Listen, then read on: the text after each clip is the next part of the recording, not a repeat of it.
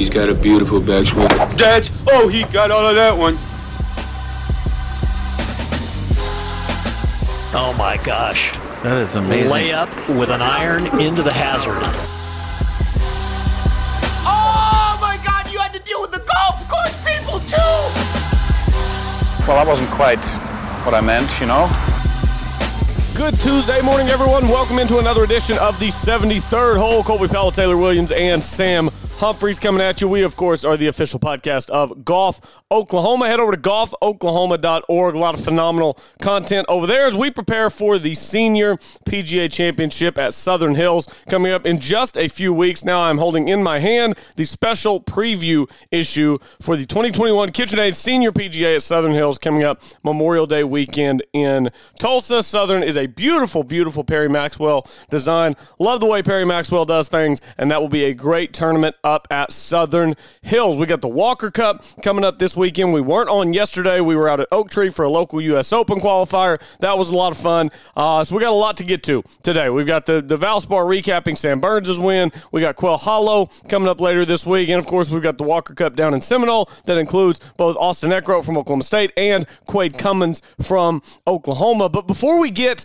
into all that, we've got to welcome to the show Ryan Rody, who is the Director of Swing Instruction at Southern Hills, the famed course of uh, really these next couple of years for the state of Oklahoma, as the Senior P G A will be there here in just a couple of weeks, and then the P G A Championship will be there next year. Ryan Rody also works with some of these Walker Cuppers, some of these uh, elite amateurs around the state of Oklahoma. So now we want to welcome to the show Southern Hills, Ryan Rody. Ryan, we really appreciate you taking the time today. Glad you could join us. How's it going?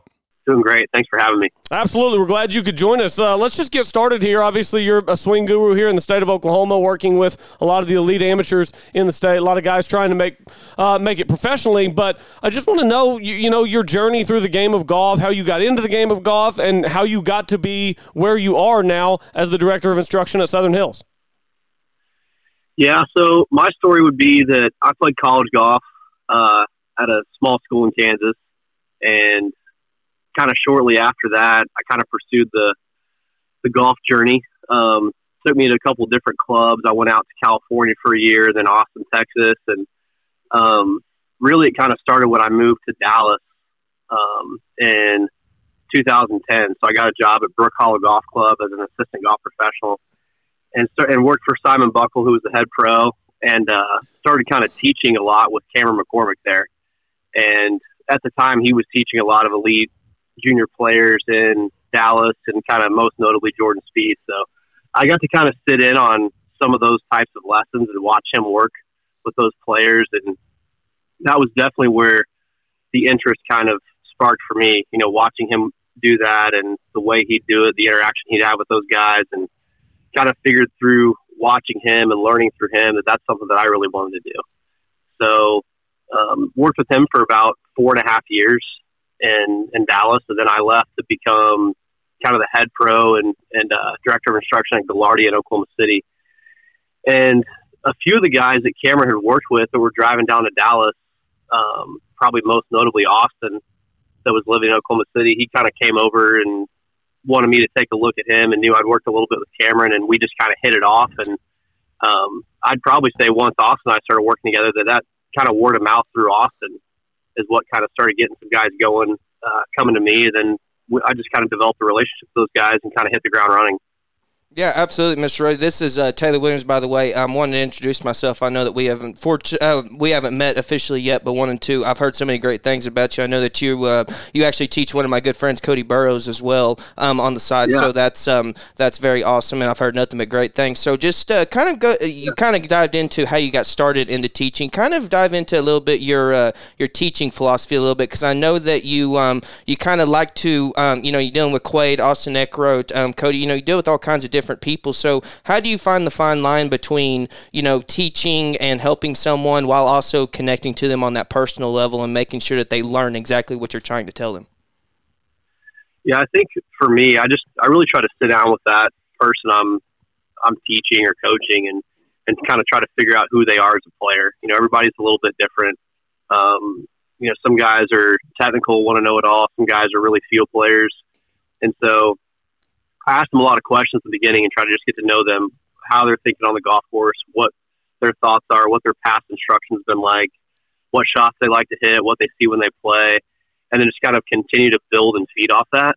Um, you know, some sometimes as a guy, we're working on maybe just one or two things for, you know, seven or eight lessons and just trying to hone those in and get a little bit better to produce what they see on the golf course. But big thing for me is just I treat everybody differently as an individual. Um, I'm not trying to make their swing look like a certain picture. I'm trying to let them play the very best that they can, hit the shots that they want to hit, talk to them about rounds, let them, uh, you know, they, they give me feedback about how they're playing, how they're hitting shots. And, um, again, everybody's different. Try to build skills through some technique and kind of blend those together. And, um, you know, that's, that's the big thing for me. I don't really like to just go, hey, it's got to look a certain way, or, you know, this position's got to be here. Everybody's going to be a little different in that regard. Yeah, Ryan, this is Sam Humphreys here. Um, you know, one of my best friends, Quade Cummins, uh, when he started working with you, um, you know, I saw a, extreme improvement in his game, and he speaks, like I said, really highly uh, of you and your teaching ability. He says, uh, you know everything, but you don't necessarily tell him everything. And and I, I just wanted you to speak, uh, obviously, with the Walker Cup coming up this week. Um, speak a little bit about Quade's improvement um, and and what you've seen from Quade since uh, maybe that first lesson that he came up to see you.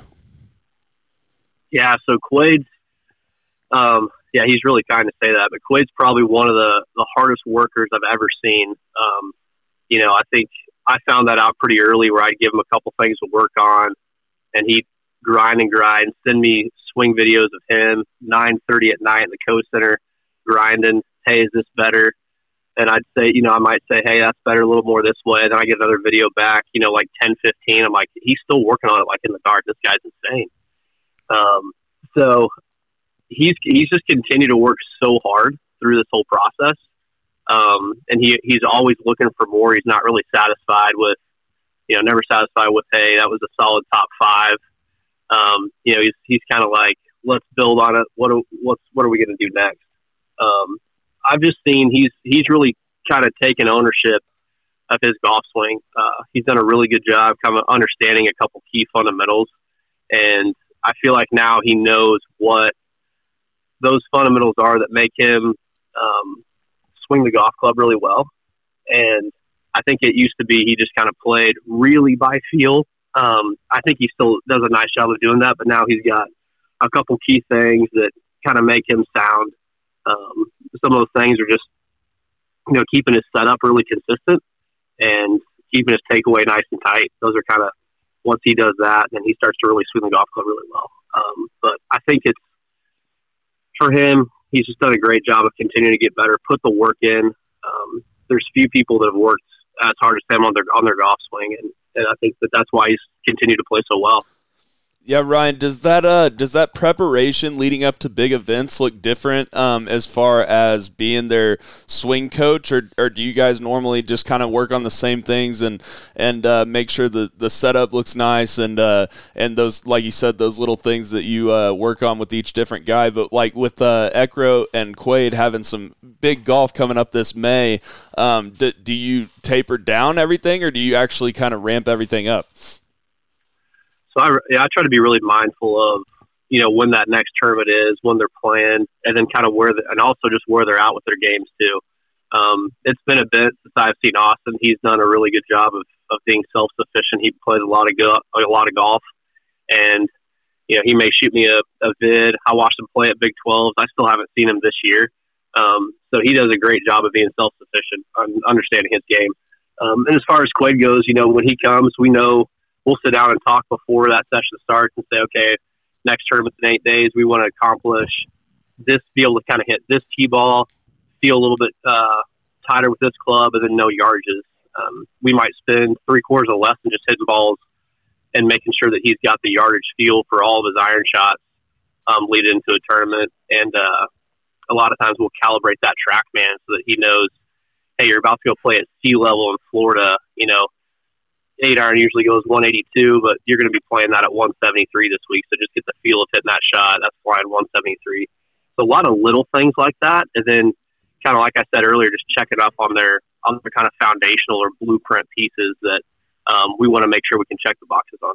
This is Ryan Rody joining us. He's the Director of Instruction at Southern Hills Country Club here in Tulsa. Be hosting the Senior P G A in a few weeks and the P G A Championship next year. Ryan, you, you talked a lot about your guys, how hard they work, what all they put into it. But you as a as a coach, you get these guys coming in and you see the amazing golf they play at Prairie Dunes where Quade finishes T two. Eckroat shoots the low round of the day in the final round, uh, a sixty-five to get himself up into solo fifth. They're both high up in the P G A Tour U rankings, and they're both playing in the Walker Cup this weekend. As, as an instructor, that has to give you a great sense of pride. So, so what does it feel like watching two of your star pupils have such incredible success this season? Yeah, it's awesome. I'm just so excited for them. Um, excited to be a small part of their journey. They're great, great guys. I think the fun, probably a cool thing to share with you guys is just their uh, their flow out there at the Big twelve is what I was most impressed with. You know, they would uh, Austin. Whenever I've gone out to watch him, he's always just kind of he's pretty loose and chill. Um, pretty jovial out there, and then just kind of comes up, hey, thanks for coming, comes and says something. He looks like he's about to go tee off in like the, the noon game at Oak Tree with a couple of his buddies when, you know, everybody else looks looks a lot tighter than he does out there. Right. And then, uh, you know, Quade just kind of kind of very similar, little, you know, just kind of nice and calm and looks like he's going to go do his thing kind of the same way. Um, it's, it's pretty cool to see them in their element. Uh, definitely helps me go out there and get some game film and watch what they swing the club like under that kind of pressure and watch the way their body moves. Um, but yeah, I was just really, really proud of them and excited for them. Um, both of them played some great golf and deserve what they're, what they're going to get to go do uh, this week at the Walker Cup. Super excited to watch that too. Yes, yeah, we, we definitely are here too, Ryan. And, you know, we, we got to see that firsthand up there at Prairie Dunes with how calm they were able to keep themselves. It really was astonishing. I'm, I watched uh, Austin make about a sixty-footer um, on the seventieth hole of the tournament, and um, I want to see he was very excited, but yet it, it was just like he made the putt at the at his Oak Tree money game, you know, that kind of thing, and he went on to the next hole yeah. and wanted to finish birdie-birdie. And, you know, one thing, Ryan, to your testament that, that I, I find so interesting is that, you know, obviously you grow, you grew up and you kind of got into it with, with Jordan Spieth and all that, and so – but along this line, you've been able to teach some really good players. And so, you know, one thing I, f- I want to ask you, Ryan, is that, you know, have you been able to learn anything from, from your students in particular? Like, have you learned anything, like, from Quade that you could teach on to, like, on to Austin? Like, not necessarily, like, technical-wise, but just from anything, seeing so many great players play, can you pick up on one or two little things that they do that you might be able to share for the rest of your career? Yeah, for sure. I think I try to pick little pieces from, you know, all of the lead players that, you know, help me understand, you know, how to teach those guys better, but to teach everybody better. You know, uh, Quade and I might go hit some bunker shots and he might want to do something a little different. And I'll say, you know, hey, show me that spinner. I want to see how you do that. And I'll, you know, I'll video him do that. And I'll, I continue to watch those types of shots later on to see, hey, what is he doing to make this thing spin backwards from thirty yards? Um, Austin and I used to do that a lot. You know, we'd go, we'd get our stuff done and I'd probably block some extra time for us to go just hit some other types of shots. He'd show me different chip shots. Uh, something I've learned from him that I think is really hard to teach is he can he can chip around the greens like a six or seven iron um, and just have touch on it like it's a like fifty-six degree. So, you know, just definitely watch them hit all these different kinds of shots and, and uh, you know, video that stuff, keep it archived for later use for them and also for somebody else that's trying to hit certain style of shots like that for sure, but I've learned a lot from those guys. Yeah, Ryan, um, and, and, and we've been talking a lot about Quade and Eckroat, um, but you've you've teached you've taught other guys uh, such as Hayden Wood, you've taught Brad Dahlke, um, and, and I've seen improvement in everyone's game that you've gone that has gone to you. Um, it, it's and you're going to have a big uh, kind of group of guys that are going to be out there on tour, on the mini tours coming up like very soon. Um, it, and and you even teach uh, Emerson, uh, who is from Oak Tree, yeah. who is who is a younger guy. I, I don't know if people know about him, but he's a twelve-year-old who's one of the best in the country, and you teach him as well. Basically, my point, Ryan, yeah. is it is. Um, being one of the bigger teachers in the U S like something you aspire to be, or do you just really enjoy helping these guys improve um, and, and just kind of tell me about like what your goals are as a teacher uh, coming up here in the future, because you're about to you're about to hit it big uh, if, if uh, you know all the all the cards fall right. Yeah, I think like um, for me it's just kind of having that relationship with those guys. Um, you know, I, I love being able to go to Southern Hills every day and teach the membership. We've got a really cool group of young kids uh, out at Southern where um, you guys may have seen some of the Instagram, like, combine stuff that we do. So it's been really fun helping that kind of younger generation kind of come up at Southern and kind of create the vibe at the club. It's really been really good for all those kids in the club. And, um, you know, I love living here in Tulsa. Tulsa's great. And I want to just be able to be here for those guys, you know, as much as I can too. Um, I know Quade and Austin plan on kind of staying around o- Oklahoma and staying at Oak Tree, being around that really kind of up and coming group out there uh, that's playing golf. So hopefully I can just continue to work with them through their journey as they, you know, come home for a week or, you know, maybe go out once or twice a year for some of those events. But definitely just want to be there for them. And um, when that time comes for them and we want to sit down and talk about that, then I'm I'm excited to kind of hear how I can continue to help them. So just really excited, going to be fun for them. Uh, the P G A Tour U is really cool. And then um, hopefully those guys can also get some other types of exemptions into the P G A Tour once they get done with their run here in the postseason too. Yeah, and I just want to let our listeners know that when Ryan says, you know, that he wants to just be there for those guys, he means it, because I've been on the range or uh, obviously I live with Brad Dahlke many times, you know, and, and they are FaceTiming you and you'll answer a FaceTime uh, any time of the day. And if they have any questions, you just really help them through that. So I just wanted to let the listeners know that it's not just the hour lesson that you may get at Southern Hills. It's, you know, um, you're, you're helping these guys out uh, whenever they really need it, and I think that's awesome. Yeah, it's incredible. And, and yeah. Sam Sam mentioned Southern Hills there, and Ryan, I was just going to ask, you know, you talked about living in Tulsa and the Tulsa area. My wife's from Tulsa. My in-laws live up there. And I think that I could still make a pretty strong argument that the best thing about Tulsa is Southern Hills. It's just a phenomenal golf course. Senior P G A this year, P G A Championship next year. With the Major Championship Golf coming to town, with the redesign, uh, Gil Hands coming in, the sub-air systems, what's it like to be out yeah. at Southern every day? And just basically that's that's your office. That, that's got to be pretty cool.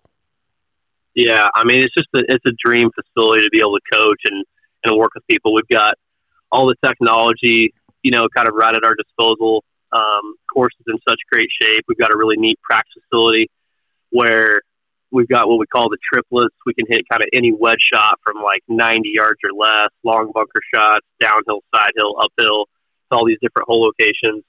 Um, so it just allows allows me to help all my players, and we can kind of go figure out um, whatever we want to do. And I love having our West Nine. You know, our West Nine is kind of the nine-hole golf course where we can go out and jump out and play. No tee times out there. So sometimes we'll get, get our work done with one of our players that we're coaching and go out there and hit some shots and just be able to go out and feel like we're already on the golf course in just a second. That's really nice to have, too. That, that makes a big difference for sure.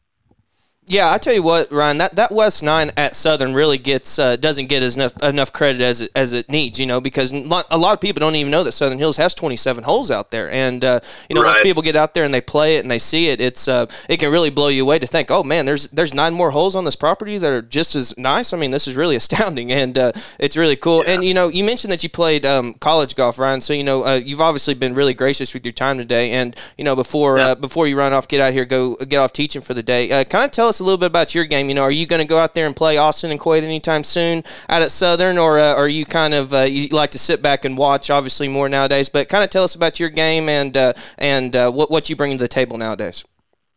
Yeah, I love to play. Um, you know, I try to I try to carve out the time when I can for sure. Usually, I try to make a little bit of a summer run with our you know section P N C and match play tournament we do, and then uh, my good friend Seth Bryan, who's out. He's teaching at Flint Hills now, but him and I like to team up for some of the section two man events and, and make our runs for that. We enjoy getting out there. I think it just really helps me as a coach to, to still play competitively um, in that environment. Cause I feel like that I can really relate to the guys when they're talking to me about those things. I feel like I got a lot better understanding when I put myself in the fire um, and I can help them better for that reason. As far as like playing with Quade and Austin, I like to do that. Our time is pretty valuable where, you know, a lot of times I might just watch them play some holes, but I know they're going to smoke me too. Um, but I do, I do like when I'm feeling good.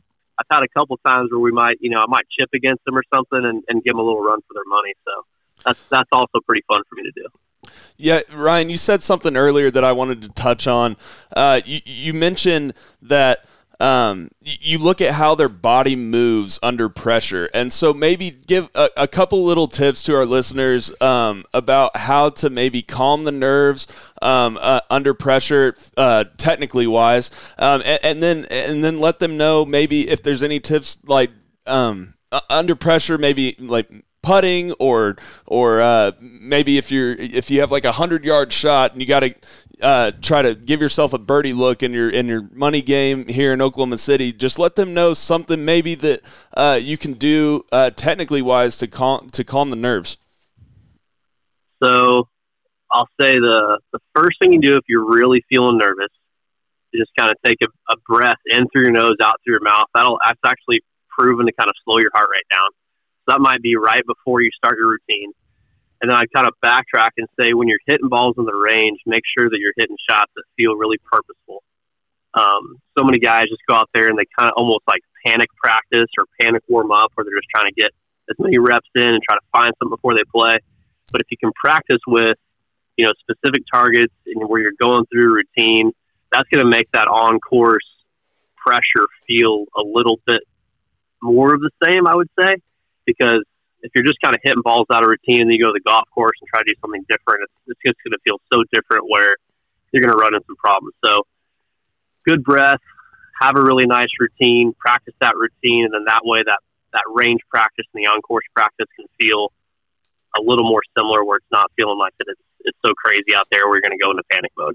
Yeah, and it's always funny, you know. I've, I've heard that a hundred times, and uh, I didn't play collegiately. I'm a I'm a pretty decent recreational golfer, but I didn't play at a high level like a lot of these other guys. And you know, I've I've been told forever, practice with a purpose, practice with a purpose. But I still find myself going out to the range and just going through the motions, just making swings to make swings and get loose before a round. So that's good info yeah. uh, for all of our amateurs there. Uh, I, I want to know, uh, and then we'll we'll let you go.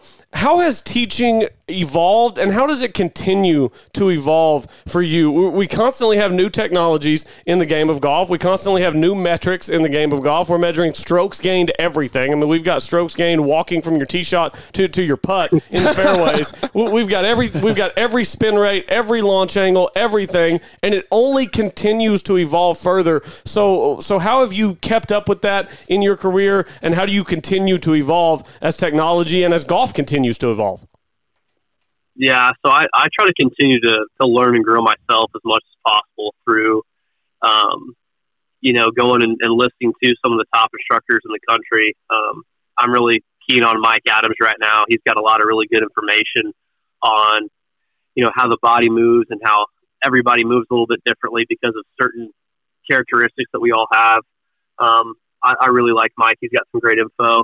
And I've probably evolved a lot more with uh, probably the newest technology that's been out most recently is, is uh, these force plates that really kind of show things that you can't see on video. Um, they show you where your weight is throughout the swing, what we call your pressure trace, so how that pressure is moving in the backswing and in the downswing.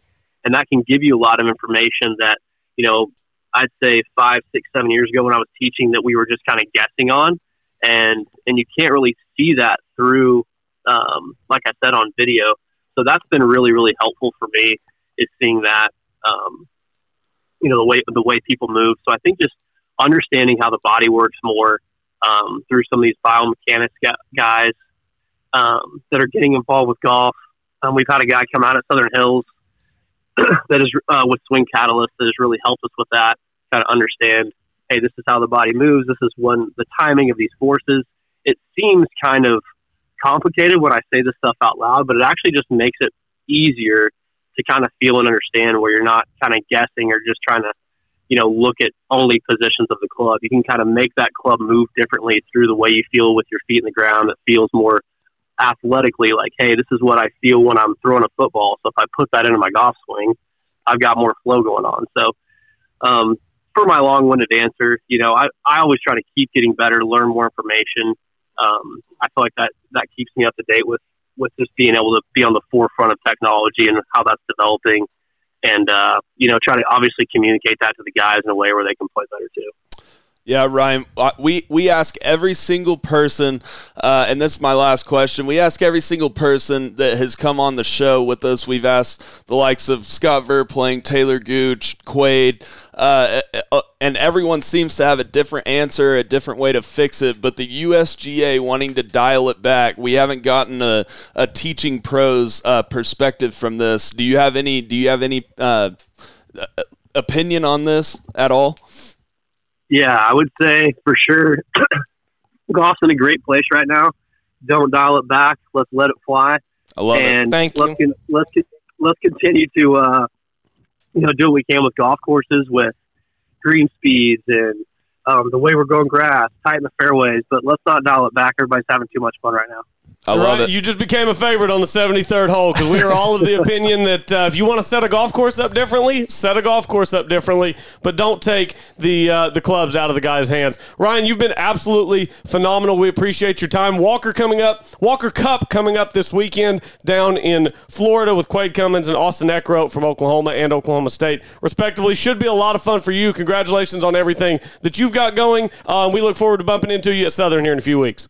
Thanks, guys. Thanks for having me. And that was Ryan Rody, the Director of Instruction at Southern Hills Country Club, joining us here on the seventy-third hole, the official podcast of Golf Oklahoma. Make sure you give him uh, a follow. Google Ryan Rody Southern Hills. That's R O D Y, Ryan Rody Southern Hills. Uh, find out everything about him and what he is all about. He's doing phenomenal, phenomenal things for golfers here in the state of Oklahoma. Look forward to seeing him in a few weeks at Southern Hills for the Senior P G A Championship. And another reminder to head over to Golf Oklahoma Dot org. Check out everything that they have to offer, as golf is really heating up in the month of May here in the state of Oklahoma. We'll be in Tulsa next week for some high school state championships. We got some other things in the work, regionals at Carson here in a couple weeks, and then, of course, Southern Hills for the Senior P G A. Gentlemen, let's uh, go ahead and dive right in here to what took place on the P G A Tour over the weekend. It burns. It burns so, so good. Sam Burns with the win at the Valspar down at Innisbrook with really what was a phenomenal Sunday.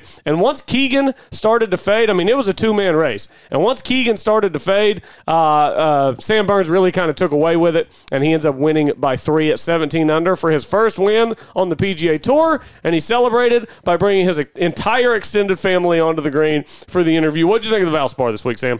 I thought it was awesome. Uh, congratulations to Bryson DeChambeau. You know, oh man, social media blunder. Did y'all see the social media blunder? Explain what happened. So essentially, Sam Burns. I mean, basically, what happened? Sam Burns and Bryson DeChambeau have the same social media people. They have the same P R firm or whoever sends out the tweets. And somebody typed up the tweet saying, "Thank you, what a great honor," and at- attached the picture of Sam Burns holding the trophy to with it. With a bunch of sponsors, too. With a bunch that of sponsors. Bryson DeChambeau does not have. And tweeted it out oh. from Bryson's account. Didn't even think about the sponsor thing. Very quickly deleted it and then tweeted it out from Sam Burns' account, which is who actually won the tournament. But guess what? Screenshots live forever. So we now know forever that somebody on the social media team accidentally logged into the Bryson DeChambeau account instead of the Sam Burns account, which was just a phenomenal weekend blunder. Yeah, absolutely. Kind of like Keegan's putting. yeah, no, Keegan, nowhere, nowhere. Um, I don't know. That, that that's going to be a hard debate there. That I, putting was, whoo. Keegan did lag a three-footer on Sunday. Keegan was full fidget mode on Sunday, too, just did, going back and forth, back the, and forth, back and forth, twirl, back and forth. I'm serious. It was a three-footer, uphill, right to left, basically a right center putt. He started a ball outside the right and lagged it and tapped it in for par for three feet, and I just... I don't know how you can be so good everywhere else, but he just doesn't have the touch with the putting. And the thing is, he still hits it so well. He was solo second this week at fourteen under. I know, and then you had our guy Victor Hovland, who'd made a quiet four hundred grand this yeah. week, and so that was that was great uh, he, with he the final round Sunday. sixty-five. Yeah, that was awesome. But Sam Burns just super solid on Sunday, sixty-eight. Uh, two sixty-seven for the tournament. T-Dub, did you see anything that uh, wasn't extremely boring from the Valspar this week? And, you know, um, from from really just that side of it, you know, what I think it was, guys, in all honesty, we saw such great golf on Wednesday at Prairie Dunes. It was on. It was kind of like not to, almost to the same extent of like a Masters um, uh, hangover effect, where it was just like we watched such great golf. It was going to take something really spectacular to match up to it. And, you know, when you got Sam Burns, Keegan Bradley essentially having a two-horse horse race for the last, um, what, twenty-seven holes of the tournament or whatever. I, I was hoping that uh, Answer or Hovland, uh, local guy, would be able to make a run and, towards the lead. And, and, and, and Homa, you know, the, the our guy T G's yeah, yes. best friend uh, out there on tour, he, he had a tough final round with the seventy-four. I was a little disappointed. That was probably the disappointment of the tournament, if you had to ask me, um, was, was Homa's final round as I, well. I, I, I would probably have to agree with you there, Sam. Like I said, yeah, he, he's definitely in there. And so, so before we move on from Homa, I actually listened to a little bit of his podcast yesterday because, you know, he does a podcast with, with Shane Bacon called Get a Grip, and he does a good job. And it's a good look inside the mind of a tour player pretty much on a week-to-week basis. He gives you the good. He gives you the bad. And, you know, he said that uh, this is the first time he's really had success at this golf course. He said he really likes the golf course. It's kind of a, a strategy course. You have to position your ball. He just said, you know, he didn't have it on Sunday. It, it was like Thursday, Friday, and Saturday. There was one part of his game that went phenomenally. Like Thursday, he made uh, five putts outside twenty-five feet, I think, which was one of the the top putting performances in P G A Tour history. It was unbelievable. And then he had one day where the irons were unbelievable, one day where he couldn't miss a fairway. And then on Sunday, it's like nothing was just terrible, but there wasn't any one part of his game that really carried him to like a Sunday sixty-six or sixty-seven. You know, guys, so look, looking right here, um, Ke- Keegan Bradley was second this field in the field this week, tee to green, with three point one one. Hovland was third at two point oh seven. Who do you think led the field tee to green this week? Uh, tee to green... I'm going to guess that it was Justin Thomas. Who do you think, Sam? Max Homa. Justin Thomas was correct. Justin Thomas. Just, wow. Justin Thomas was minus one point six seven putting this week. That is so much better than I thought it would have been. He he missed everything. He he he was three. He he gained more strokes than the guy who finished third and from tee to green, and he was so bad putting that he finished thirteenth. He, he had one of those weeks. You ever go out to the practice green and some courses cut the little tiny holes that are basically about the size of a golf ball, so you can just practice hitting into the tiny hole, and then once you putt on a normal hole that's four and a quarter inches, you're good to go.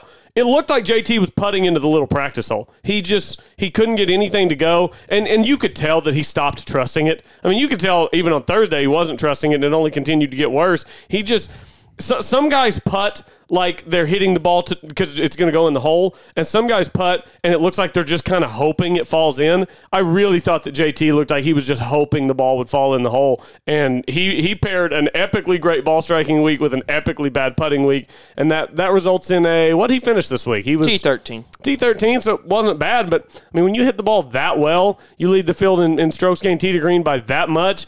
It's it's hard for a guy of Justin Thomas's caliber to hit the ball that well and not finish in the top ten. I mean, yeah, I mean, you look at the two, two point oh seven is third, and then three point one one and three point one nine tee to green are the next two. And the, those two guys, Keegan and, and J T, they combined were uh, – Keegan on the week was plus point one seven, which I find pretty surprising in all honesty. I that guess that's how you finish second. On Thursday.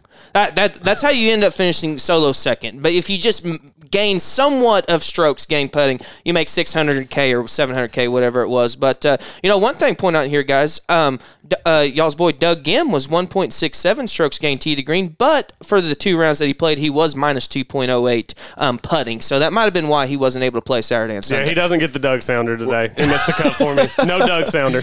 Yeah. Oh, man. Our man, Doug. We lost Doug.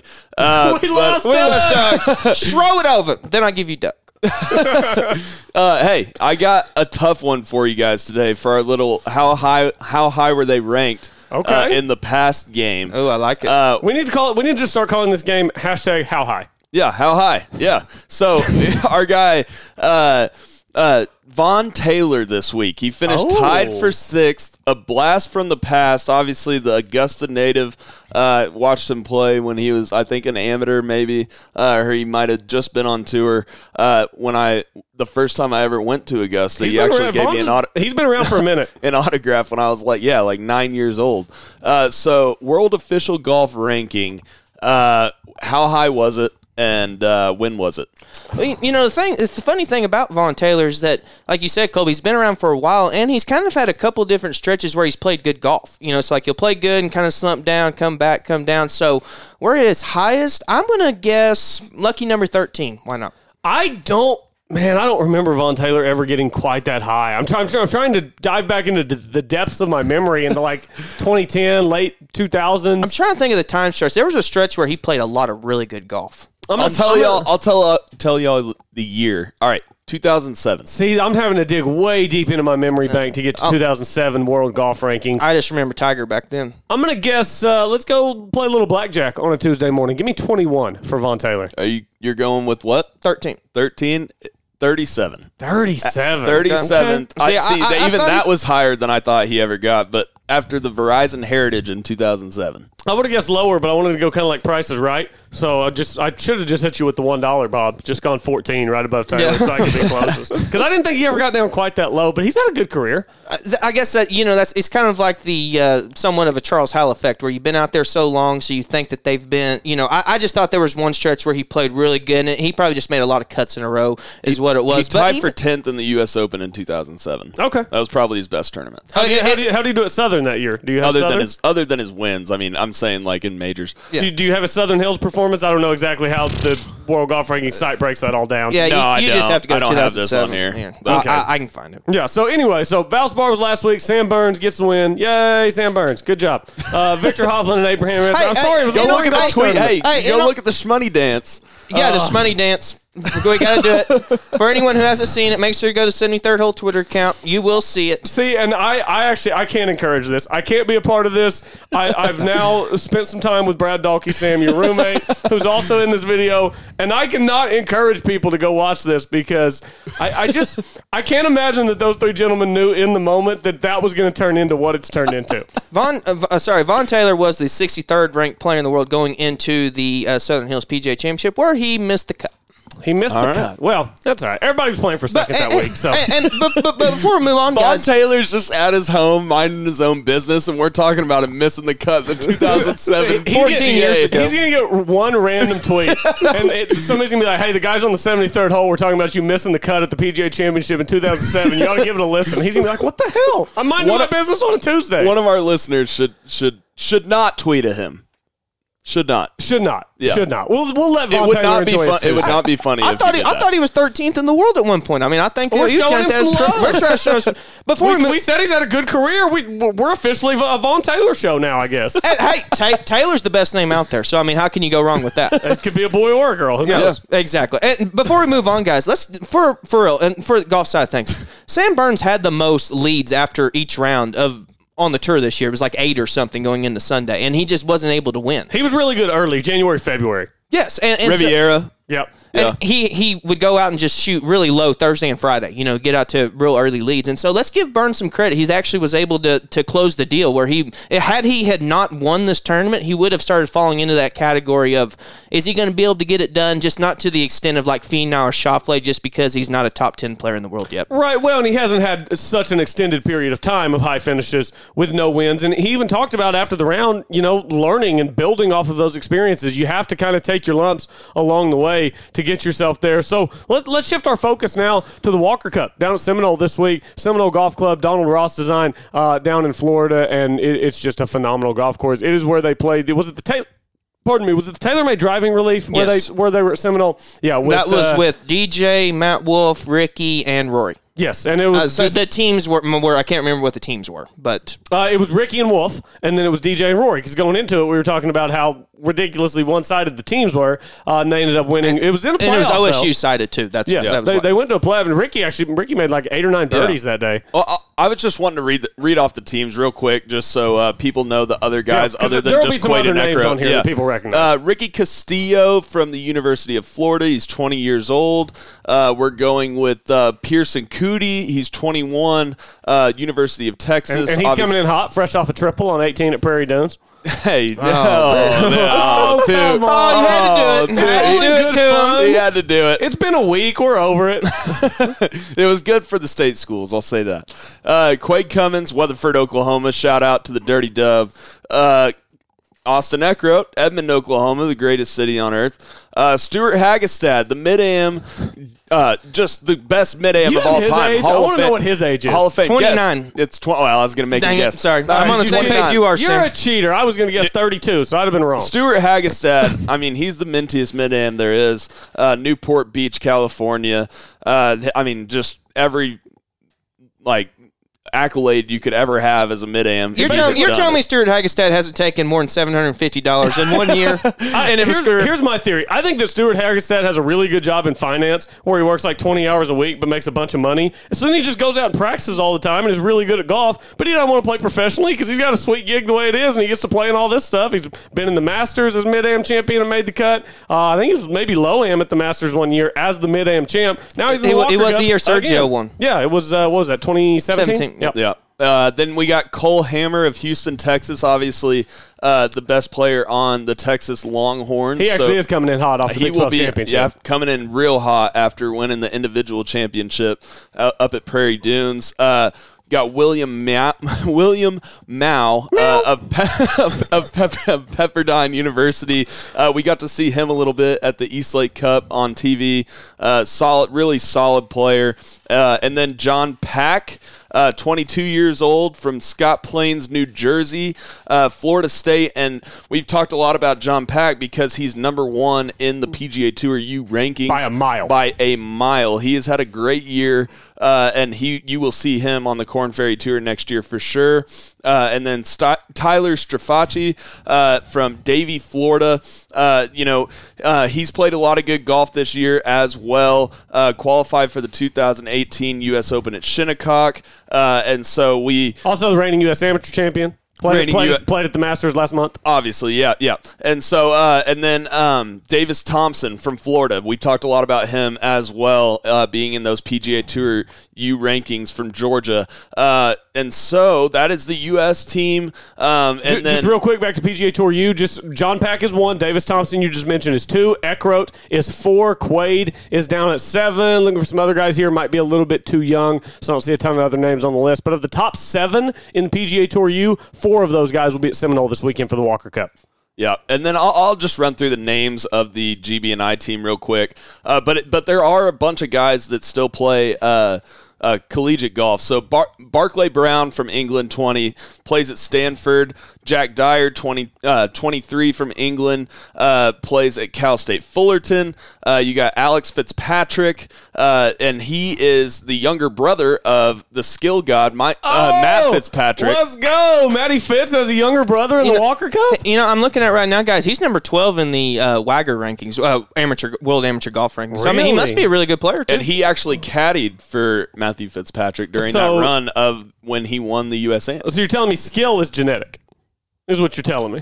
I think skill is partly genetic, but I think it's more about your upbringing. You, you know what everything. I hope, seriously? I hope that Alex Fitzpatrick is one of these guys that's really trying to chase distance and hit balls. What about Curtis Fitzpatrick? Uh, Curtis, hey, all of them. Maybe Curtis Fitzpatrick's trying to chase distance and hit bombs. Uh, then we got Angus Flanagan. What a name. That's a brilliant twenty, name. twenty, twenty-one, uh, redheaded guy from England. Uh, of course plays, he's a redheaded plays guy. Plays at the University of Minnesota. Uh, you got Ben Jones, twenty-one, from England. Uh, he won the uh, twenty, or sorry, he finished top ten in the twenty twenty Australian Master is, is he, uh, you know, for amateurs. You said Australian Master. There's another Australian, last name Jones. Any chance he's in relation to uh, Matt? Matt? He's not Australian. You just said he won in Australia. He did, but he's from England. it, it, it was, we found a way to relate it. I, I was trying to tie it in, and I reached I, a little bit. I don't think they let Aussies play in the Walker Cup, Colby. As I said that, I was like, dude, you're an idiot. It's Great Britain and Ireland. What are you talking about? But at that point, I was already hitting the button. So any excuse we can have to play the button, we have to do it. So uh, we got Matty Lamb, twenty-three, from England. Uh He played a couple of seasons at Charlotte University in North Carolina. That's extremely random. You see that a lot from these European guys because they don't know the difference between like a University of Oklahoma or a U M K C. Right. You know, so it's a, good, it's a good factoid this week though when the P G A Tour is in Charlotte, North Carolina. Yeah, absolutely. You got Joe Long, twenty-three, uh, captured the Uh, one hundred twenty-fifth amateur championship at Royal Birkdale uh, on his home soil. Uh, and then you have John Murphy, twenty-two, of the Republic of Ireland. Uh, he uh, started the twenty twenty-one uh, season off hot with a top ten at the Jones Cup Invitational, um, and then also notched a couple of top tens, one of them being at uh, Mobile Bay, uh, or probably the Mobile Bay. uh, collegiate. I didn't know there was a bay in Mobile, Alabama. Uh, I've never been to Alabama.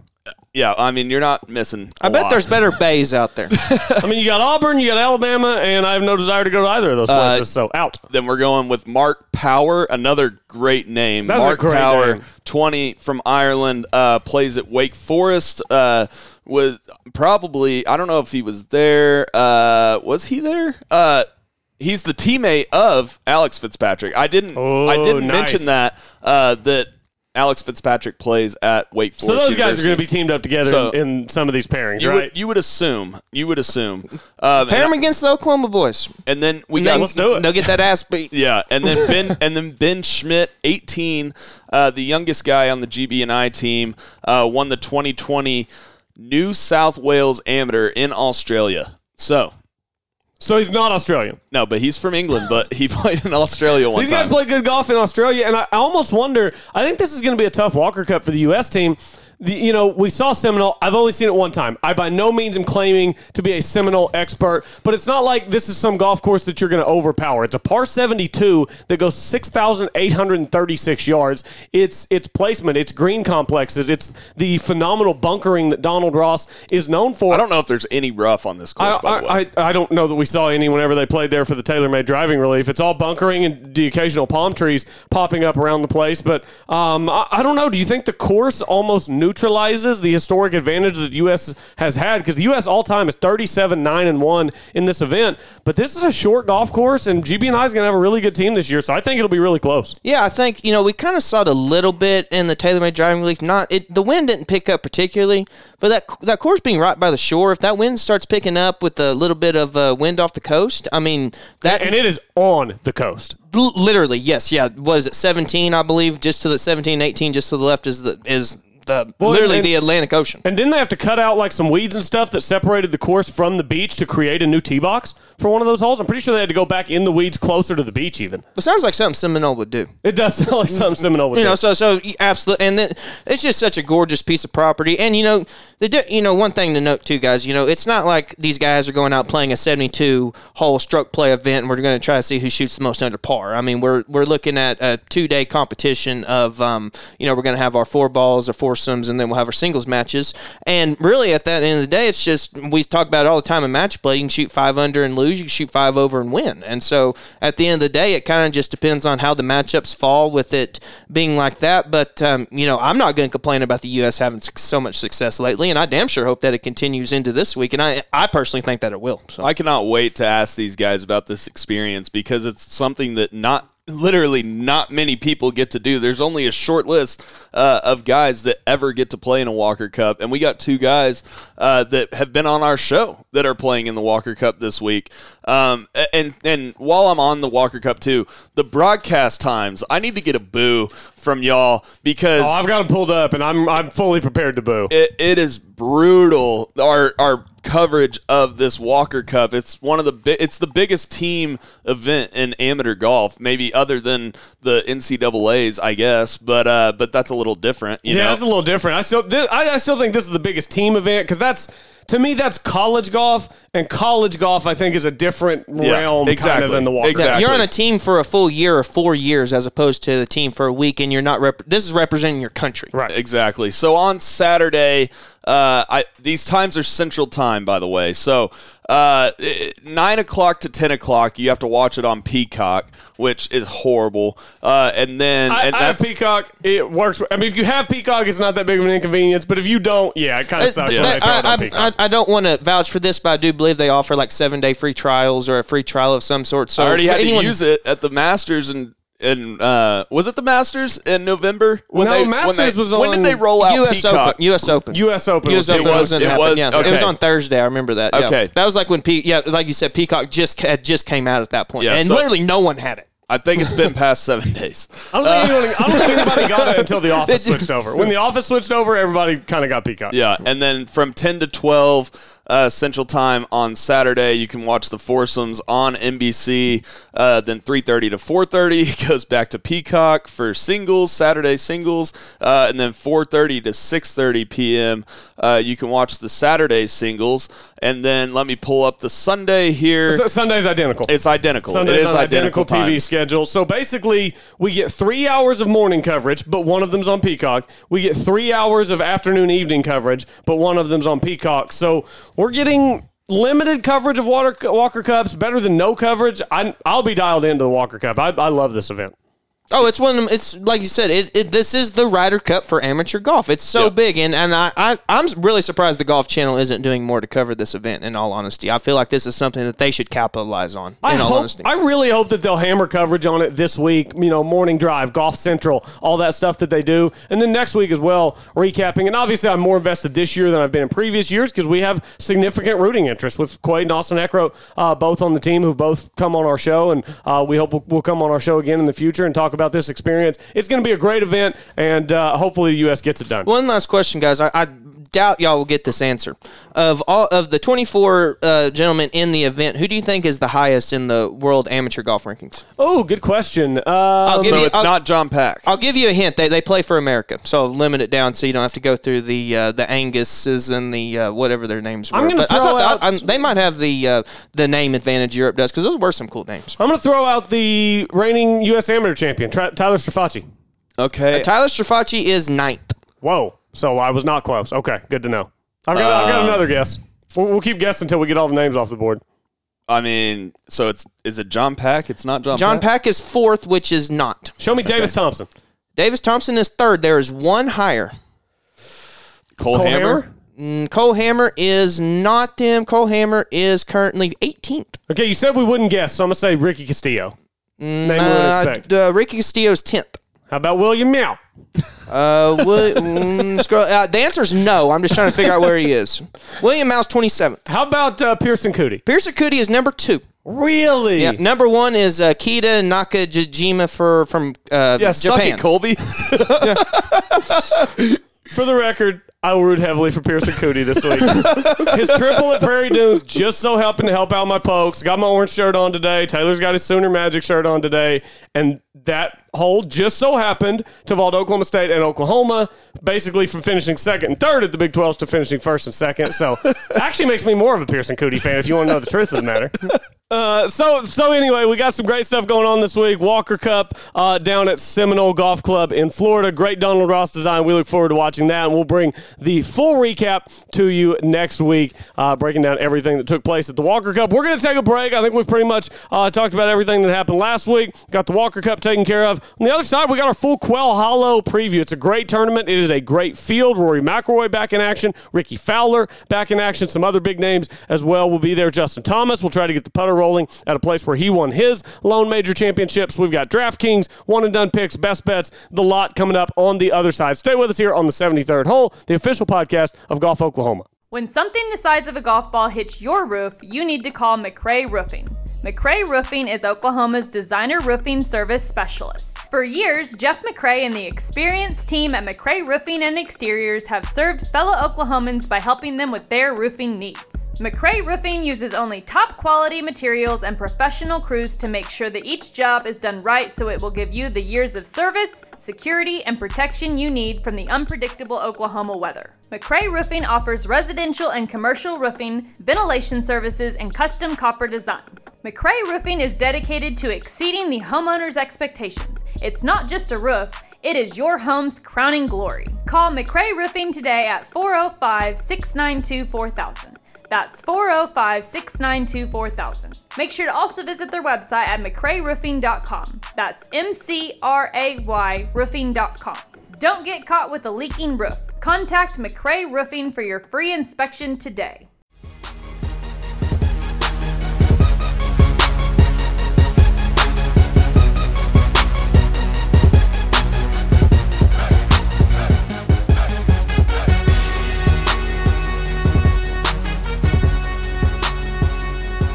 Rolling along here on a Monday, Tuesday, Colby Powell, Taylor Williams, and Sam Humphreys. This is the seventy-third hole, the official podcast of Golf Oklahoma. Thrilled to be partnered up with them as we head toward the KitchenAid Senior P G A Championship at Southern Hills. Coming up May twenty-seventh through the thirtieth at Southern. A phenomenal, phenomenal golf course. Get up there and check it out. You can see it, and then you'll see it again next year uh, whenever the young fellas, the, the, the Thundercats, are in town for the P G A Championship in twenty twenty-two, including uh, maybe some old guys. I think Tiger's going to play next year at Southern.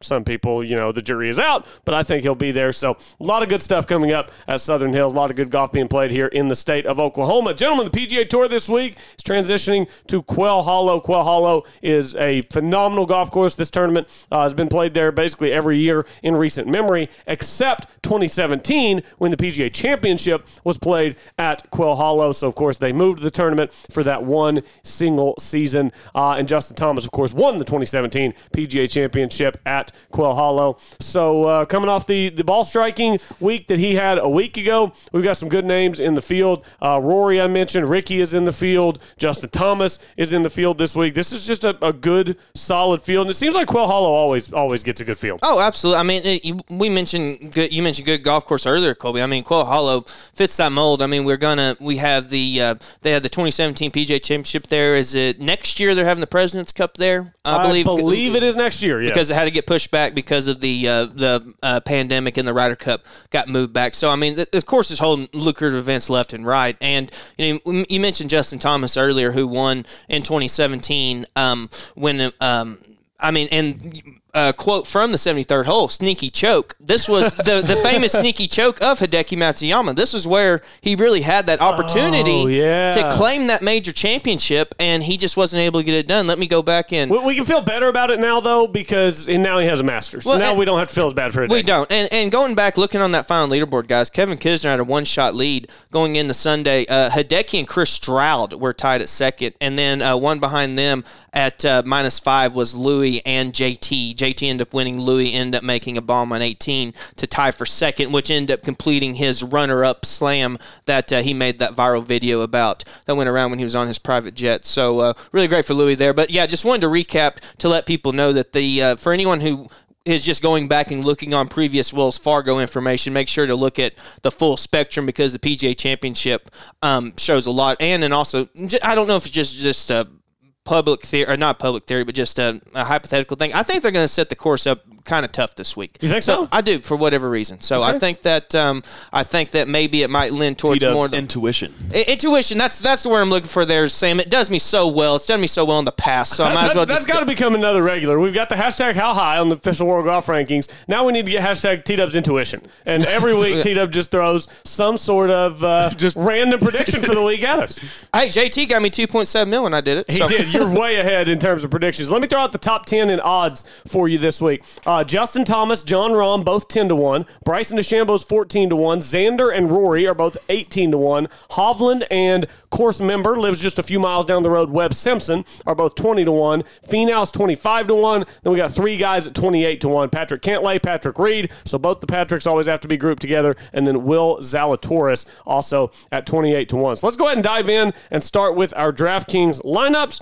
And of course, we go in the order of the previous week's finish. And I want to tout my miraculous seventh place finish a week ago. Keegan, God, we Keegan were, really backpacked. Man, we got we were, killed last week. Man, we were like the, the seventeenth, eighteenth, and nineteenth. nineteenth horse in the Kentucky Derby. Like, we were just getting lapped last week. But, Colby, you were the best at, out of us last week. In, in so. my defense, I was only eighty points back of first. So, you know, a couple things break my way and go completely differently, I could have been right in the money. Uh, that's that's that's closer than we were. Yeah, if I'd have filled out a different lineup, I'd have been right there. Uh, so this week, yeah, this week I'm going to start with my cheapest option, and I'm going to go with a guy that I think has been playing some, some sneaky good golf. We like sneaky good golf, fellas. Uh, sneaky good golf for Adam Shank. Adam Shank finished T twenty-five at R B C Heritage. He finished T eleven alongside Tyler Duncan at the Zurich, and he finished T eighteen at the Valspar, and he had a phenomenal ball striking day on Sunday at the Valspar, so I think that he's ready for another really good under-the-radar week. So I'm going to take Adam Shank. You know, you get some of these guys that are lower priced, but they're not big names.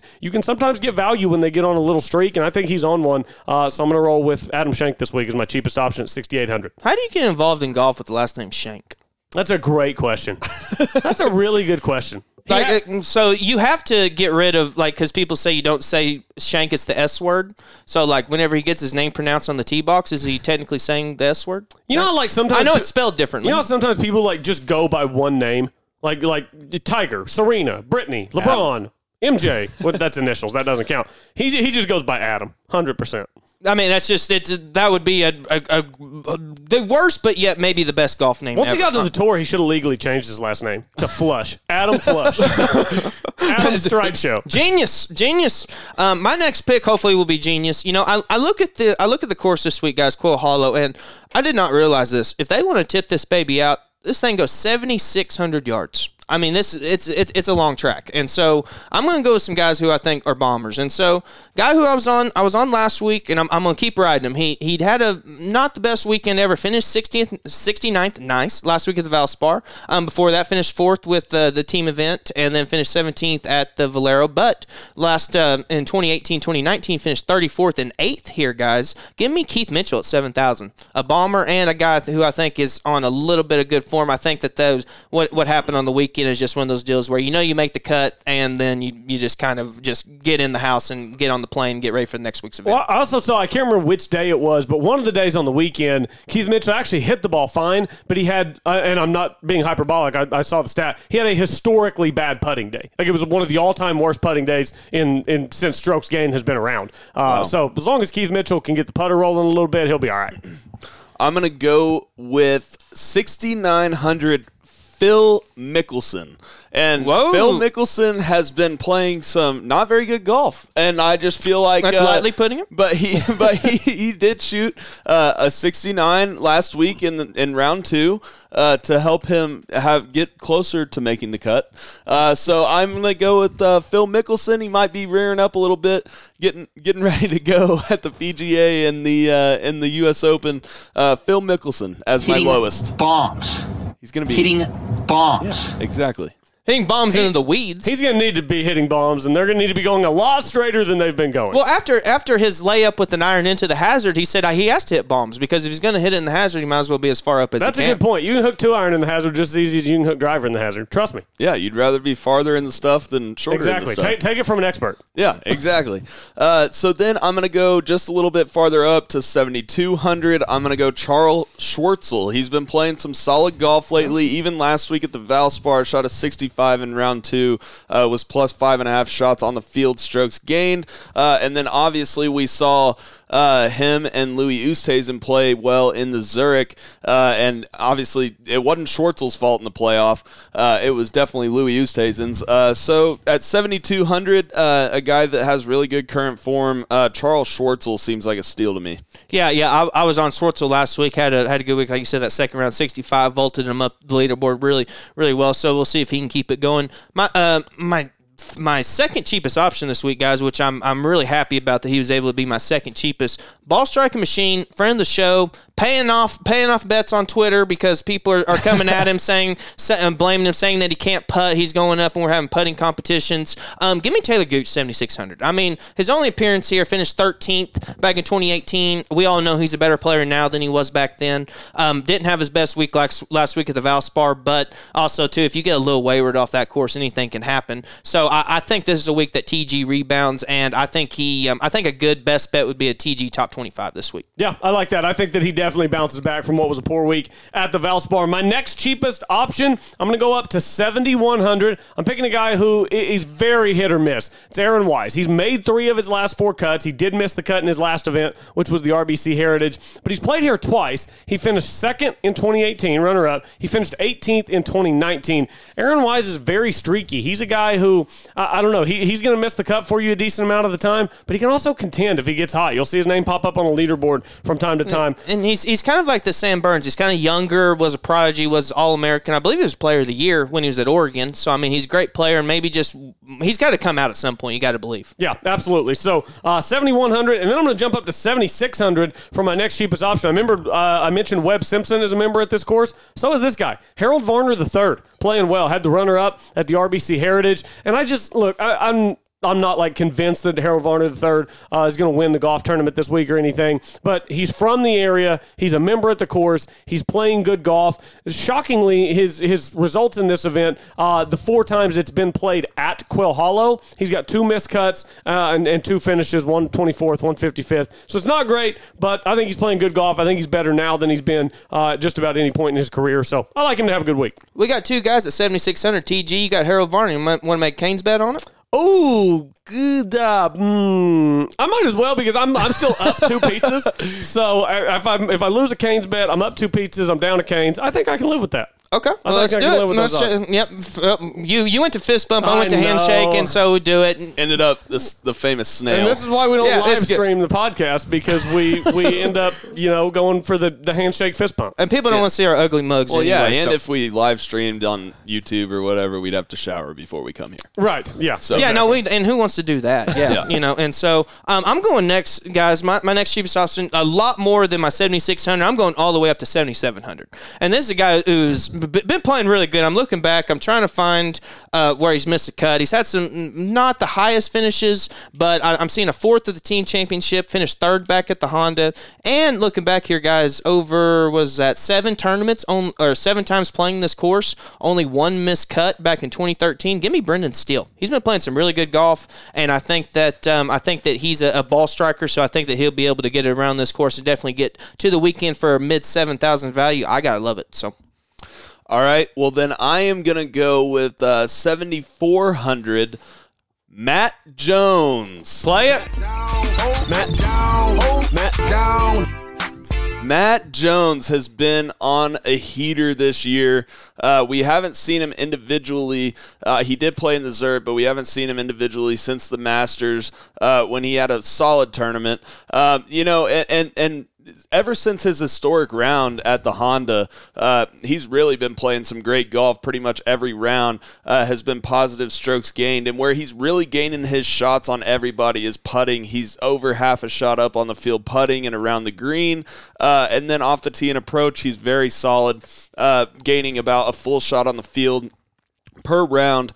Uh, so just, I, just real quick, you know what I want to see one time? Just one time. I want Matt Jones to make the cut on the number and have there be an odd number of players to make the cut. And I want him to go out first on Saturday as a single because there's an odd number of players. And we, we need to have the stopwatch ready because I, I think he could play a P G A Tour round by himself as the first man out in sub two hours. I think he could do it. I think he could do it too. It would be awesome. Gellerman couldn't do it. What'd he get it in? Like two and a half? Yeah, it was like two and a half. A lot of guys go out first and get it in like two and a half, two forty-five. I think Matt Jones could get it sub two. I think he could too. Uh, and then I'm going to jump up just a little bit to seventy-six hundred. Uh, our guy T G.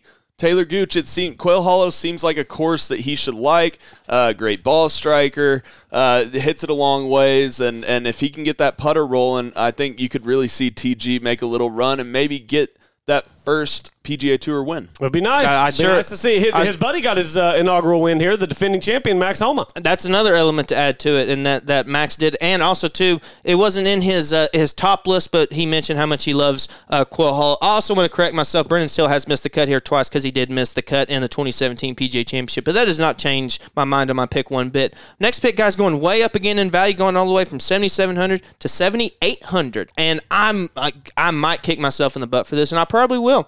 And I, I honestly can't believe I, I hit the submit button with, with him in my lineup. But give me Ricky Fowler. Whoa. G- give him to me. Whoa. Wow. G- read, read off these finishes here, guys. I like that Sooner Magic shirt you're wearing, by the way. No no doubt. All, all, all I loaded up was cow. I just saw Cowboys play good golf at Prairie Dunes, so I, and the push cart yesterday was orange and black for whatever reason. So I, I guess I just got orange orange in the blood Taylor today. Shows up in a Sooner Magic shirt and says, give me Taylor Gooch, give me Ricky Fowler, and we still haven't gotten up to Victor Speak, Hovland. Hey, we might have Victor of, Hovland. Hey, all, all the O S U guys have been on a heater lately, even yesterday after Big twelves. Uh, yesterday we saw the U S Open qualifier, and you had Zach Boshu, uh, and you had uh, Sam Stevens, who won the tournament, and then uh, Brian Stark, all O S U guys who qualified for the U S Open sectionals yeah. from Oak Tree awesome. East. Awesome. Yeah, absolutely. And so th- this is why I'm picking Ricky. So I'm reading back here at this tournament. Fourth, twenty-first, fourth, thirty-eight, uh, made cut, didn't finish twenty thirteen. One back here in twenty twelve. This is where he beat, beat Rory in the playoff to kind of get that first kind of over-the-hump win. Finished sixteenth in twenty eleven, uh, sixth in twenty ten, and, gentlemen, twenty seventeen um, P G A Championship. Um, gosh dang it, where did it go? Um, I lost it for a second. Sorry. I know that he was t- he would finish T eight. T eight. So, um, oh, nope, that was after the first round. Um, gosh dang it. Where, uh, T five. T five. There what it is. What are you looking finish. At that shows you first round, like, leaders? Uh, Wikipedia. Okay. Yeah. So, oh, yeah, it's I, always right. Right. Yeah. Yeah. Wikipedia. Yeah. yeah hope, hope it's right. So yeah, great so. Michael Scott says, anyone can post anything they want, so you know you're getting the absolute best information. so, so, I, I'm going to trust that he finished T fifth at um, in twenty seventeen, because now I finally got to final round and saw it. So, he just loves this course. And let's not forget, guys, T seventeen last time he played at the Valero Texas Open. Maybe he's finally starting to figure something out, and maybe missing that major for the first time in twelve years or however long it was was that kick in the butt that he needed. I so. really hope you're right. I really hope you're right. Seeing Ricky Fowler uh, on, on T V on Sunday when, when the coverage is actually on would be phenomenal. So really rooting for that. uh, I'm going to jump up to eighty-seven hundred this week. I'm going to go with the twenty seventeen champion of this event. That's right. He won it when it was played at a different course, but he's played it seven other times here at Quail Hollow. He's only missed the cut once. Top ten in there, top twenty-five in there as well. And he's just playing what I could argue without a win is the best golf of his career, and that's Brian Harmon. He finished third at the Players, fifth at the Match Play, twelfth at the Masters, thirteenth at the R B C Heritage, and then he had a couple of weeks off to, to just kind of recharge, retool. But, man, he's playing good golf. I like him this week at Quail Hollow. So I'm going to run Brian Harmon out at eighty-seven hundred. Of course, Scott Tway on the bag, friend of the show from here in the state of Oklahoma. Then my next most expensive, we're on the Go Pokes train. How could I not roster Victor Hovland after that Sunday round that he had at Valspar? I, I think the way he hits the ball, this course could set up really well for him. I like Victor Hovland to seriously contend this week and be in the hunt to get his third P G A Tour victory. He has just been rock solid lately. He's huh? so good, man. So good. Yeah, exactly. And so I'm going with my next pick. I'm going, I'm actually skipping the eight thousands altogether. I'm going up to ninety-one hundred. Give me a guy who I'm scrolling back. I can't find a miscut in forever. That's my man, Joaquin Niemann, the Chilean himself. He and doesn't so, miss cuts. That's why you can't find one. I, I, he he doesn't. I, I I can't see one. I'm I'm seeing a T eight last week. Um, made the cut, the Masters fortieth or whatever. Lost in the playoff at the um in the match play, did not get there. twenty-fifth at the Honda. twenty-ninth at the. at the uh, Players, and twenty-eighth at the Workday. So, I mean, this is a guy who, like I said, he's just there on the weekends. Um, I feel like from what I saw uh, during the Valspar, uh, which wasn't the most exciting tournament, but from what I saw at Niemann, looked like he was playing pretty good. So, I'm going to go ahead and ride that train for just a little above nine thousand. Sounds pretty good to me. Just, just real quick, do y'all know when the last time he actually missed a cut was? Um, I can scroll down it, and it find it. It would have been August twentieth. The Northern Trust. Wow. The Northern Trust. The first playoff event was the last time he missed the cut. Phenomenal. For, and for and I pick him this week. It'll be the first one. So Absolutely. It, it is the kiss of He's death. He's due. He's due. He's one hundred percent. Definitely due. Yeah. Uh, so I'm going to go with a guy who has not been on his best form. He's really been in bad form for his standards. Oh. However, he has one here. And I think that uh, his Masters performance might have uh, gave him a little kick in the butt uh, to go figure some things out. Uh, so this is actually my winner of the tournament oh, this week. Oh, no, you're going to do it. Oh, he's going to say it. I'm picking Rory McIlroy. Oh, to win the tournament? To win the tournament. Oh, oh man. Baby. That takes some stones. That takes some him. stones. Best bet. It's Plus not that, money. It's not that I don't like it. I mean, his finishes here, first, second, tenth, eighth, first, fourth, eighth, sixteenth is his worst. I mean, yeah. He loves the golf course. You think him and Pete Cowan got something figured out? I hope so. Hope so. Hope so if you picked him to win the golf tournament. What's what's your next? Oh, uh, and then I'm you going. More? Yeah, I got one more. Obviously, I'm skipping the uh, the nine thousands altogether. I went straight to ten thousand with Rory, and then I'm going all the way up to ten thousand eight hundred. The best player in the world right now, in my opinion, John Rahm, has made eleven of eleven cuts, seven top tens. That's unbelievable golf. John Rahm just killing it this year. I, it's hard to find a round where, you know, he's negative strokes gained ever, really. John Rahm, you know, this, in my opinion, the solid, most solid player on tour. Uh, so John Rahm is the safe pick this week, along with guys like J T uh, and and uh, and Rahm. So, yeah, anyways. I like Rahm this week. I'm not going to waste much time. I mean, he Sam just mentioned everything. Finished fourth back here in twenty. Uh, actually, no, the, the event wasn't played here in twenty seventeen, so this is his first time playing here. But when he did play here in the uh, P G A Championship, he finished fifty-eighth. But we all know he's a better player now, and we know that majors, his mental mental game can kind of get to him a little bit. So I'm a I'm a roster Rahm, and I really don't see any reason not to, because if if he misses the cut, that's the ultimate kiss of death. Let me yeah, tell you. I would love to roster Rahm. I unfortunately do not have ten thousand eight hundred left available to roster John Rahm. So I'm going to roster Rory McIlroy at ten thousand. Wow. He is. He's not my pick to win the tournament. He's not my pick to win the tournament. I do think he's just really good value at ten thousand. There's several guys ahead of him. I mean, even a guy like Webb is ahead of him. And I just... I can't get over the previous results at this golf course. I'm just staring at it, and it's staring back at me saying, it's just a thing of beauty. It's an absolute thing of beauty when you got single digits all the way down the line for a decade at a golf course, including two wins. And, you know, obviously hasn't been playing good golf, but it's been a month. A lot can change with your golf game over the course of a month. Now, you bring it out to a tournament, it's still a little different. He'll have to, to iron some things out. But I like Rory McIlroy. He needs to iron with, some things out. He definitely needs to iron some things out. I like Rory McIlroy uh, with the value at ten thousand. So that wraps up our DraftKings picks for the week. Let's move on to one and done picks, where last week you uh, you had Connors, Taylor, Sam, you had Paul Casey, and I had Jason Kokrak, who was the highest finisher, but they were all relatively close. Kokrak finished at seven under, Casey and uh, Connors finished at five under. So I'll go ahead and throw mine out at you. I already mentioned it. Brian Harmon, I, I just think he's playing better golf than he's played in a long, long time. I, I really thought about pulling the trigger on Rory here. You think this course fits his game? Uh, I mean, he's made the cut here a bunch. Not a lot of high finishes at this golf course, but he has made the cut a bunch. I just think... He, he's just playing really good golf. I mean, I think you can make the argument that the way he hits it, Augusta doesn't fit his game. Yeah. He finished twelfth at Augusta. Uh, you know, match play down at Austin Country Club. He, he went on that streak where he made like seven birdies in a row on Bubba. He's just playing really good golf. So I'm going to go with a guy who's hot. I was between him and Rory. I thought about pulling the trigger on Rory in the one and done, but I thought, you know, he's the type of talented player that I could see just getting on a, a white hot stretch in the playoffs or something later this year, and maybe I could save him for the very end of the season and hope that something goes well if he finds some form. So I'm going to run out Brian Harmon this week in the one and done. Okay. All right. All right. So who, who's, uh, yeah, because we tied. So who, who? Uh, you tied. So flip a coin. Sam goes first. All right. So I'm going to need great philosophy. I'm going to need the cards, Colby. Oh, we need the cards. I oh, got the cards, so cards right, right in front of me. Is so, it degenerative of us that we have a deck of cards just right here every time? No, it's, it's just ready in case we need it. Just yeah, absolutely. In case. So here's my deal. So I I'm, I just picked Rory to win the tournament. You did, but. I, I really love Max Homa this week, and Ooh. I haven't picked him for my one and done. Defending and, champ, but it was two years ago. Yeah, and I really like Corey Connors this week. So, okay. So I'm going face card is Homa. Okay. Or, sorry, face card is Connors. Face card, face is, card Connors. is Connors. Okay. Does any, ten, other, no. any other card is Homa. ten does not count as a face card, or does. How are you playing it? ten does not count as a face okay. card. So face card's Connors. What about ace? And then an ace. Ace is a face card. Ace is Rory. Oh, ace is Rory. Yeah. Okay, so jack, queen, king. But I kind of want to. Yeah, but it makes me, because I, I want to save Rory, Rory for, for Torrey or Kiwa.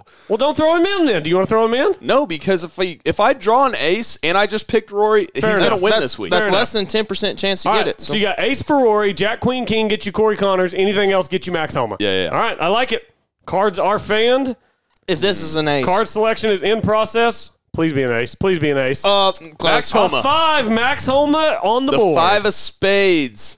So, Max Homa it is. Yeah. He's going to well, shoot look. five under in the first round. Get off to a golf. hot start. See, he, he said he was able to work it both ways off the tee last week, which is something he's not uh, used to having great control of. So, could be beneficial this week at Quail Hollow. Yeah, once you get your swing into a groove to where you can do that, then, then you're going to be able to get the ball rolling. And so, my one and done pick, guys, someone who has...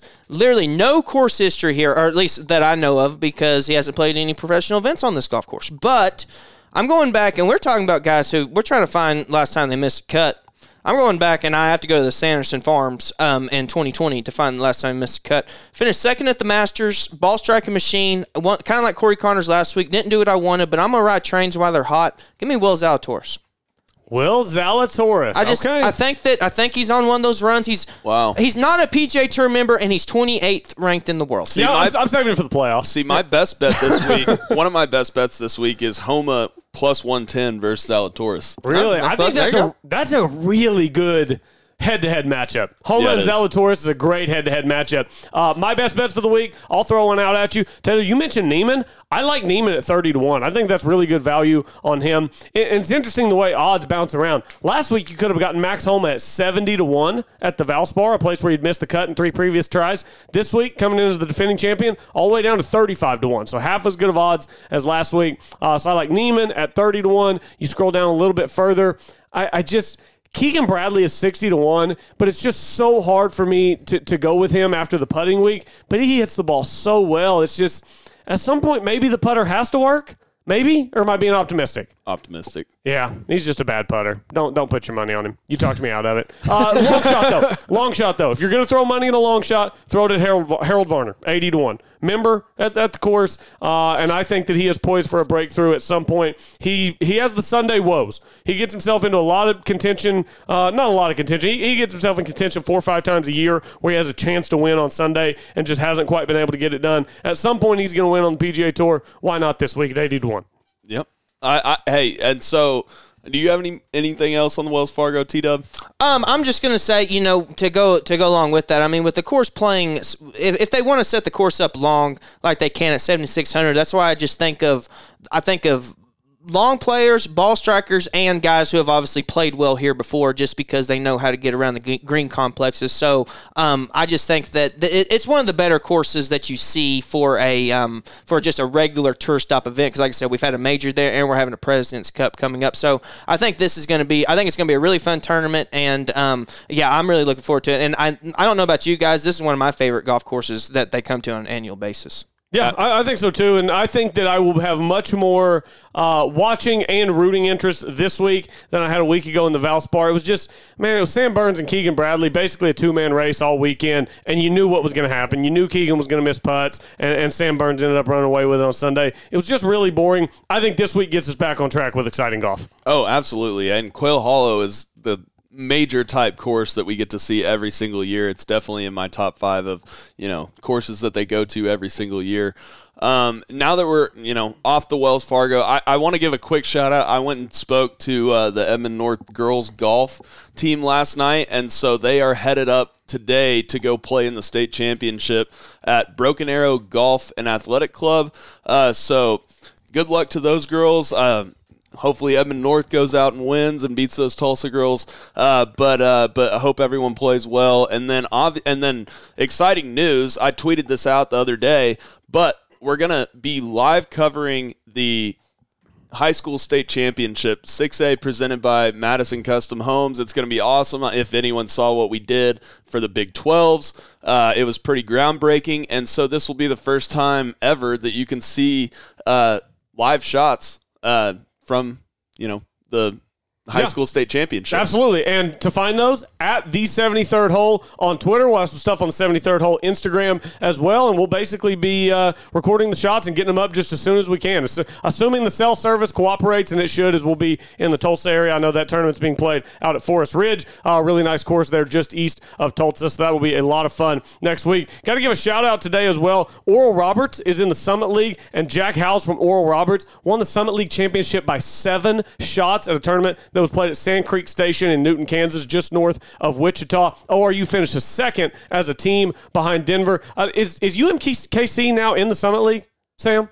Uh, yes. Yes? Uh, so we don't want to talk about how they finished at at, at uh, conference tournament? No. Okay. We, we're going we'll, to we'll, just... We'll throw that under the rug. We're just going to pretend that uh, that they didn't tee it up last week. So, uh, great stuff from Jack Howes. Winning by seven. Winning by seven at any level is not easy to do.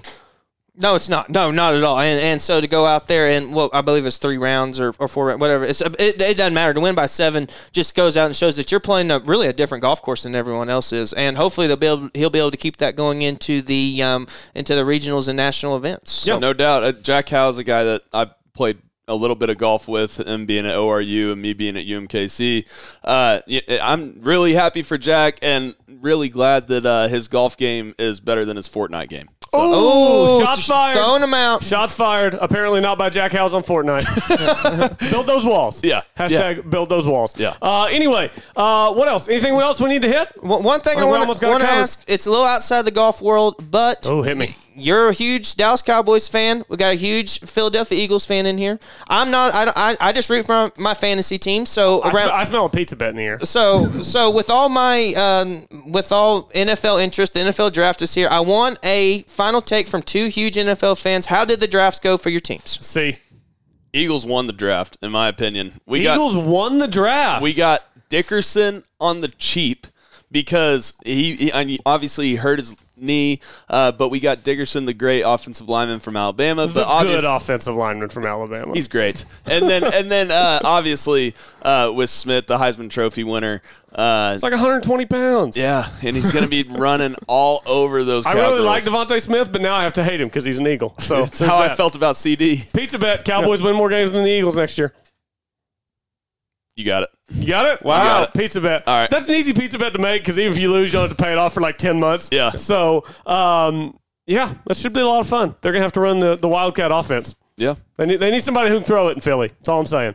They need somebody who can throw it in Philly. I, I love being they in do. the same room with two huge fans of division rivals. This is going to be great throughout the oh, year. Because you know really all I'm going to do is talk smack on both of y'all's teams if they suck. Oh, one hundred percent. Really and if they win, puke. I can jump on the bandwagon and celebrate with you. one hundred percent. Yeah. Uh, Rodarius Williams, who was one of my favorite players at Oklahoma State this past year, he got drafted in the sixth round by the Giants. And as much as I hate the Eagles, I actually think for my, my hate for the Giants might eclipse my hate for the Eagles. And I just, I hate that. Rodarius Williams truly was one of my favorite players to watch at Oklahoma State. And now he's a Giant, and I just, I can't do it. I cannot root for a New York Giant. You might no. be a good person. You might be a great player. And, and I might absolutely love you. But as soon as you put on the blue and red, you're dead to me. The, Giant, I just, I the can't Giants do it. Come out every year and beat the beat the Cowboys in the first game. I don't want to talk about it, Sam. So, Taylor, so ba- why did you bring this up? So basically, why did you bring this up? I'm gonna be rooting for the for the Washington football team and the New York Giants this year. Is what you're saying? Oh my gosh, that's I can't even I can't even go down that road. Uh, if you want to go down a road and end up somewhere good, head fifteen minutes west of the metro. See our good friends at Diffie Ford Lincoln, selling cars and trucks to Oklahomans for sixty-seven years. The absolute best in the business. Awarded the President's Award in twenty twenty. Only Ford Lincoln dealer in the state to be awarded uh, that award in both Ford and Lincoln. So great stuff from the crew at Diffie Ford Lincoln, just fifteen minutes west of the metro on I forty in El Reno. Gentlemen, Quail Hollow this week, Walker Cup this week. Good, good luck to Austin Eckroat and Quade Cummins, friends of the show uh, and, and players here at the state schools in the state of Oklahoma. We hope they play great, get a bunch of points, and bring home a trophy. I just wanted to let everyone out there know we're not skipping it or we didn't forget it. We're, we're not doing our weekly strength of field guessing game because it's not out yet at the time of recording, so that is why we did not play it this week. Just wanted to make sure all the listeners knew and be like, well, why aren't they doing that? Because I know that's something that, that everyone out there likes to listen to. So yeah, and if somebody's thinking, well, doesn't it come out the same time each week? It does. We usually record late on Tuesday afternoons and get the preview out, but we had Ryan Rody joining us this morning, so we went ahead uh, and recorded our preview for the Quail Hollow. We appreciate everyone joining us. We will be back next week with uh, recapping Quail Hollow and the Walker Cup, and we'll also have the live coverage from the six A State Championships at Forest Ridge next Tuesday, May eleventh. So thanks, everybody, for joining us and listening once again to the seventy-third Hole, the official podcast of Golf Oklahoma.